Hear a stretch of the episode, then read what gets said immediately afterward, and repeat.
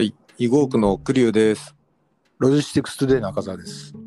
本日もよろしくお願いします。よろしくお願いします。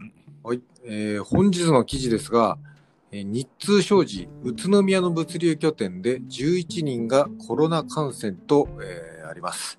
はいこれ、あの、最近のニュースの中では、まあ、業界のニュースの中では11人というのは結構多いような気がしますが、これはいかがでしょうか？いや、あの、かなり多いですね。はい。あのやはりですね、えー緊急事態宣言2回目のですね、宣言以降ですね、はいえー物流業界でもまあ急速に、えー感染者数はまあ減少に向かっていました。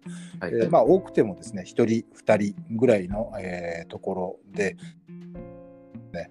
えー業界全体でもそれほどあの、えー、ともう感染者数っていうのは、まあ、あの増えない、えー状況にありました。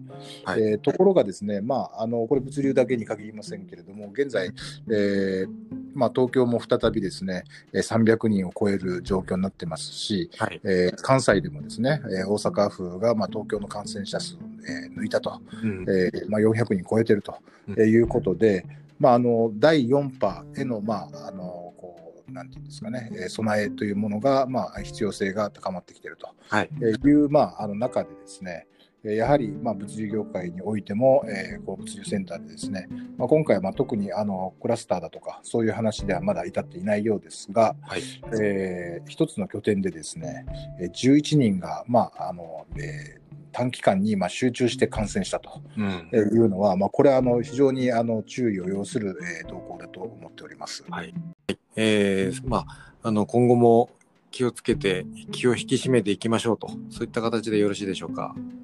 まあ、そうですね、あのやはりですね、えー緊急事態宣言がまあ解除されたということで、どうしても気が緩みがちですし、えーこれからあの社会はですね、えー4月、3月末から4月のですね歓送迎会シーズンに今入っていくわけですね。そうですあね。のえ気が緩みがちになりますので、えーまあ、これまたあのクラスターが発生するなんてことになるとですね事業への影響も、まあ、かあの果てしなく大きくなってきますから、まあ、あの気を引き締めたいところですね。はい。えー我々も気をつけていきましょう。本日もありがとうございます。ありがとうございました。